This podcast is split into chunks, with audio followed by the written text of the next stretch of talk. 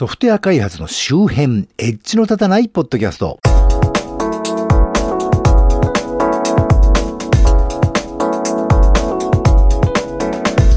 ドクター・ジョンというアメリカのミュージシャンが亡くなりまして、ドクター・ジョンというのはそもそもブードゥー教の司祭の名前なんだそうですけれどもね。本名マック・レベナックというミュージシャンがこのドクター・ジョンの名前を使って1967年にいかにもブードゥー教の祭礼のような悪魔的で土着的な音楽のアルバムグリグリというのを出します。このグリグリという言葉もね、別にグリグリするんじゃなくて、ブードゥーの呪文かなんからしいんですけどね。でまあこれは気まもの音楽でまあ面白いんですけどあ、こういうあんまりハイコンセプトの路線というのはそんなに続かないわけでね、日本のテレビに出てくるお笑いタレントさんがキャラ作り込みすぎて最初は分かりやすくて人気が出るけど長く続かないみたいなね、そんなのと同じですけど。で、その後、1972年、これは私の生まれた年ですね、ガンボというタイトルのアルバムをね、このドクター・ジョンがリリースします。このガンボっていうのはニューオーリンズのごった煮スープ料理のことなんだそうでね、収録曲はニューオーリンズの独特なリズムブルースの名曲をカバーしたまさに名曲集でして、このアルバムをもとに当時あんまり注目されていなかったニューオーリンズ音楽が確固としたジャンルを築くことになったということらしいんですな。その後、ドクター・ジョンはリズムブルースの重鎮として、それこそローリング・ストーンズのアルバムに参加したりとか、いろいろな活躍をします。私がしつこくお名前を挙げさせていただく日本のポピュラー音楽の神様の一人、どうやらここ最近はあまりアメリカでもついに発見されてしまった細野晴臣さんがニューオーリンズっぽい曲をやるのももちろんドクター・ジョンからの影響ですね。ブルース・ブラザーズ2000という映画でも独特の存在感を発揮して出演していました。もちろんね、そういう伝統的なニューオーリンズのリズムブルース曲はやりやりますけど、デビュー当初にやってたブードゥー教的な悪魔的なおどろおどろしい曲ももちろん得意としているので、ブルース・ブラザーズ2000ではエリカ・バドゥー演じる森の魔女のテーマ曲も単独で歌ってて、大変かっこよかったです。まあそんなわけで唯一無二のミュージシャンがまた亡くなってしまいまして、残念な限りですけれども、ニューオーリンズのお葬式はにぎやかにね、マーチングバンドで行進するのが習わしだなんて話を聞きますんで、ドクター・ジョンのお葬式もさぞや賑やかで楽しいものなんだろうなと思ったりした町田です。ちなみに悪魔崇拝者ではありません。えー、最近この番組をすっかりサボっていたのは、ネットフリックスでルシファーというドラマを見るのにハマっていたからでして、いやいや、これがめちゃくちゃ面白かったというのがね、今回の趣旨です。地獄の王である悪魔ルシファーが地獄の番人に飽きて、人間界アメリカは天使の街ことロサンゼルスでバカンスとばかりにね、エロいナイトクラブを経営しているというお話です。お兄ちゃんのアメナディエルという天使がね、お前いい加減にしろよとたびたび迎えに来るんですけど、いやもう俺は地獄の王は引退だからなんつって言うこと聞かないんですね。で、そんな時に殺人事件に巻き込まれまして、捜査に来たロス死刑殺人家の美人刑事、元女優の美人刑事クロエ・デッカーと知り合います。で、そのクロエに興味を持ったルシファーは、まあいろいろと手を使ってロス死刑の顧問、民間顧問というね、よくわからんポジションに収まりまして、デッカー刑事の殺人事件捜査を手伝うようになるというのがお話の骨子です。ルシファーとアメナディエル、クロエの別居中の旦那であるダメダメデカことダン。なんだかんだルシファーが通い詰めることになるカウンセラーの先生とかね、ルシファーにくっついて地獄からやってきたバイオレンスでエロエロな女性の魔物マジキーンとかね、あの、レギュラー登場人物も個性的なキャラクターばっかしで、もう悪くて緩くない戦闘兄さんだとね、持ってもらうと大体合ってますね。もともとは DC コミックスのサンドマンというヒーローものに出てくるキャラクターだったそうなんですけど、スピンオフコミックで主役になって、そのスピンオフ版のキャラクター造形を利用した完全オリジナルドラマなんだそうですけど、実はキアヌ・リーブスがやった映画のコンスタンティンっていうのに出てくる、このコンスタンティンも実はサンドマンのスピンオフなんだそうですけどね。その映画に出てくるキアヌ演じる死にかけのエクソシスト、コンスタンティンを気に入って地獄に誘ってくるルシファーと同一存在らしいんですけどね。ただこのサンドマンとその関連キャラは昨今の DC ユニバースとは完全にブリにされてるようなんで、このサンドマン関連の近年実写化されてるキャラクターは、まあそれぞれ別作品ということでね、全く繋がってないみたいなんですけど。で、このルシファー、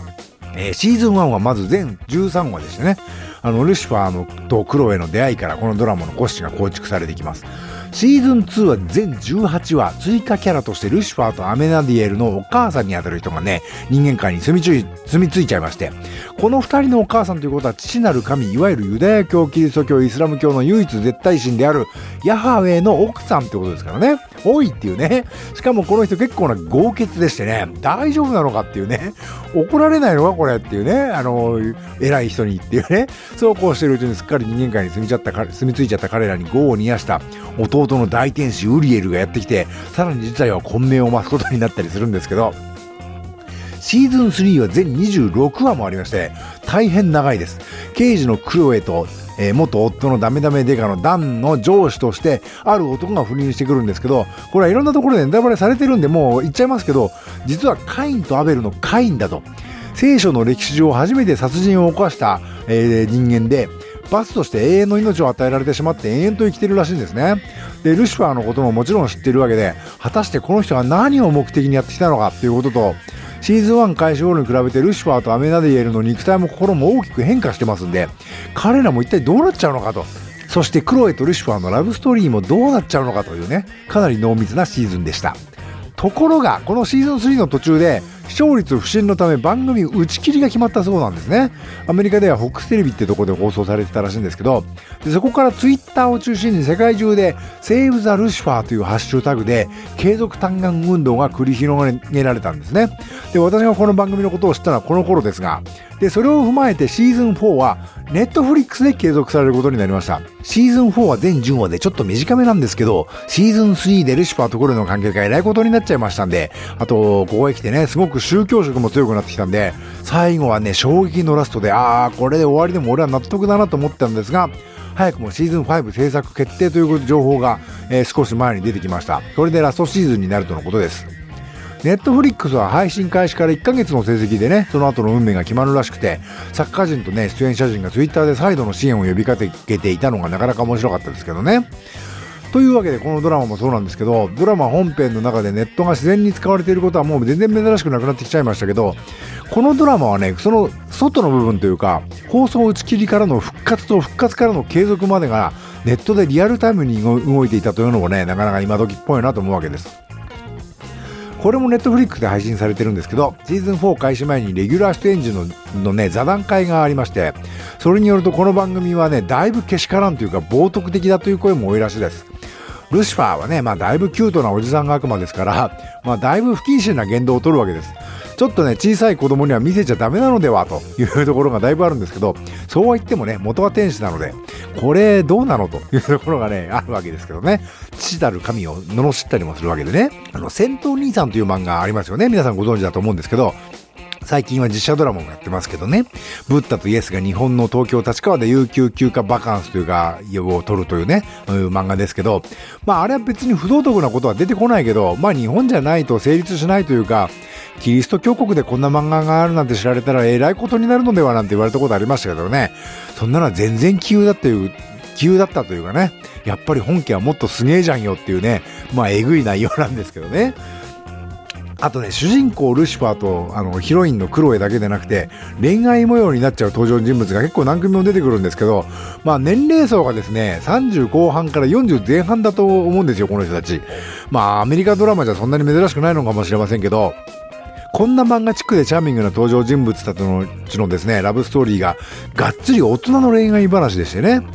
前にも言いましたけど、日本のドラマもそうなんですけど、特にアニメですよね。日本のテレビアニメって2000年代後半から、えー、大きな変化が始まって2010年代はものすごいクオリティだったなと。これはもうサブカルチャーではないよね。メインカルチャーだよねと思ってたんですけど、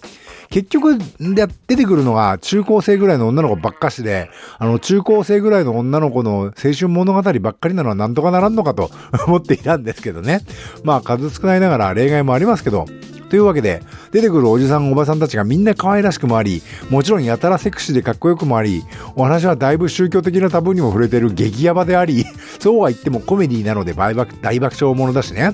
そうかと思えばラブストーリーでもあって、さらに刑事ものでもあるというですね、なんともてんこ盛りな 大変面白いドラマでした。あの、1話1時間で日本語吹き替えもあるのでね、大変気楽に見始められますんでね。あのー、今一つ日本ではというか私の観測範囲ではネットでもそんなに話題になってない気がするんで、ご興味を持たれた方はぜひご覧になられることをお勧めいたしますよということで、今回はここまで。ではまた。